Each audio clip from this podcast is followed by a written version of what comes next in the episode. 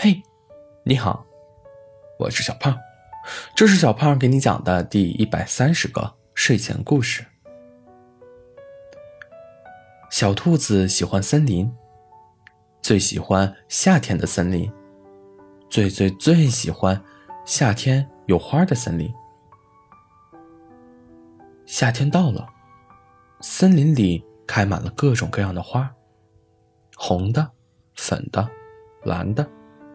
茉莉花、郁金香、玫瑰，还有各种各样的不知名的小野花。这一天，小兔子正趴在窗台上，悠闲的欣赏着各种各样的小花。小狐狸突然出现在它的面前。“走呀，小兔，我带你去个地方。”“什么地方呀？”“保管你喜欢的地方。”小狐狸和小兔子走呀走呀，走到了森林的最深处。在森林的最深处，这里居然长着一棵不知名的花树。粉色的花瓣点缀在高大的树木上，风一吹，飘飘扬扬的落在了小兔子的头上。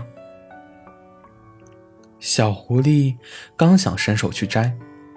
一朵更大的花瓣落在了小狐狸的耳朵上，两个小家伙对视了一眼，哈哈大笑。愉快的笑声回荡在整个森林里。一整个夏天，每天早上都能听到小狐狸的呼唤：“走呀，小兔！走呀，小兔！走呀，小兔！”小狐狸和小兔子每天都会来到这里，躺在草地上，看着纷纷扬扬的花瓣雨，还有偶尔从树枝缝隙里透过来的阳光。就这样，一天天过去，夏天也逐渐过去，花儿也谢了。小兔伤心的想：再看到这些花。只能要到明年夏天了。可是第二天，小狐狸又来找小兔子：“走呀，小兔，一起出去玩呀。”可花儿不是落了吗？走吧，不去看看怎么知道呢？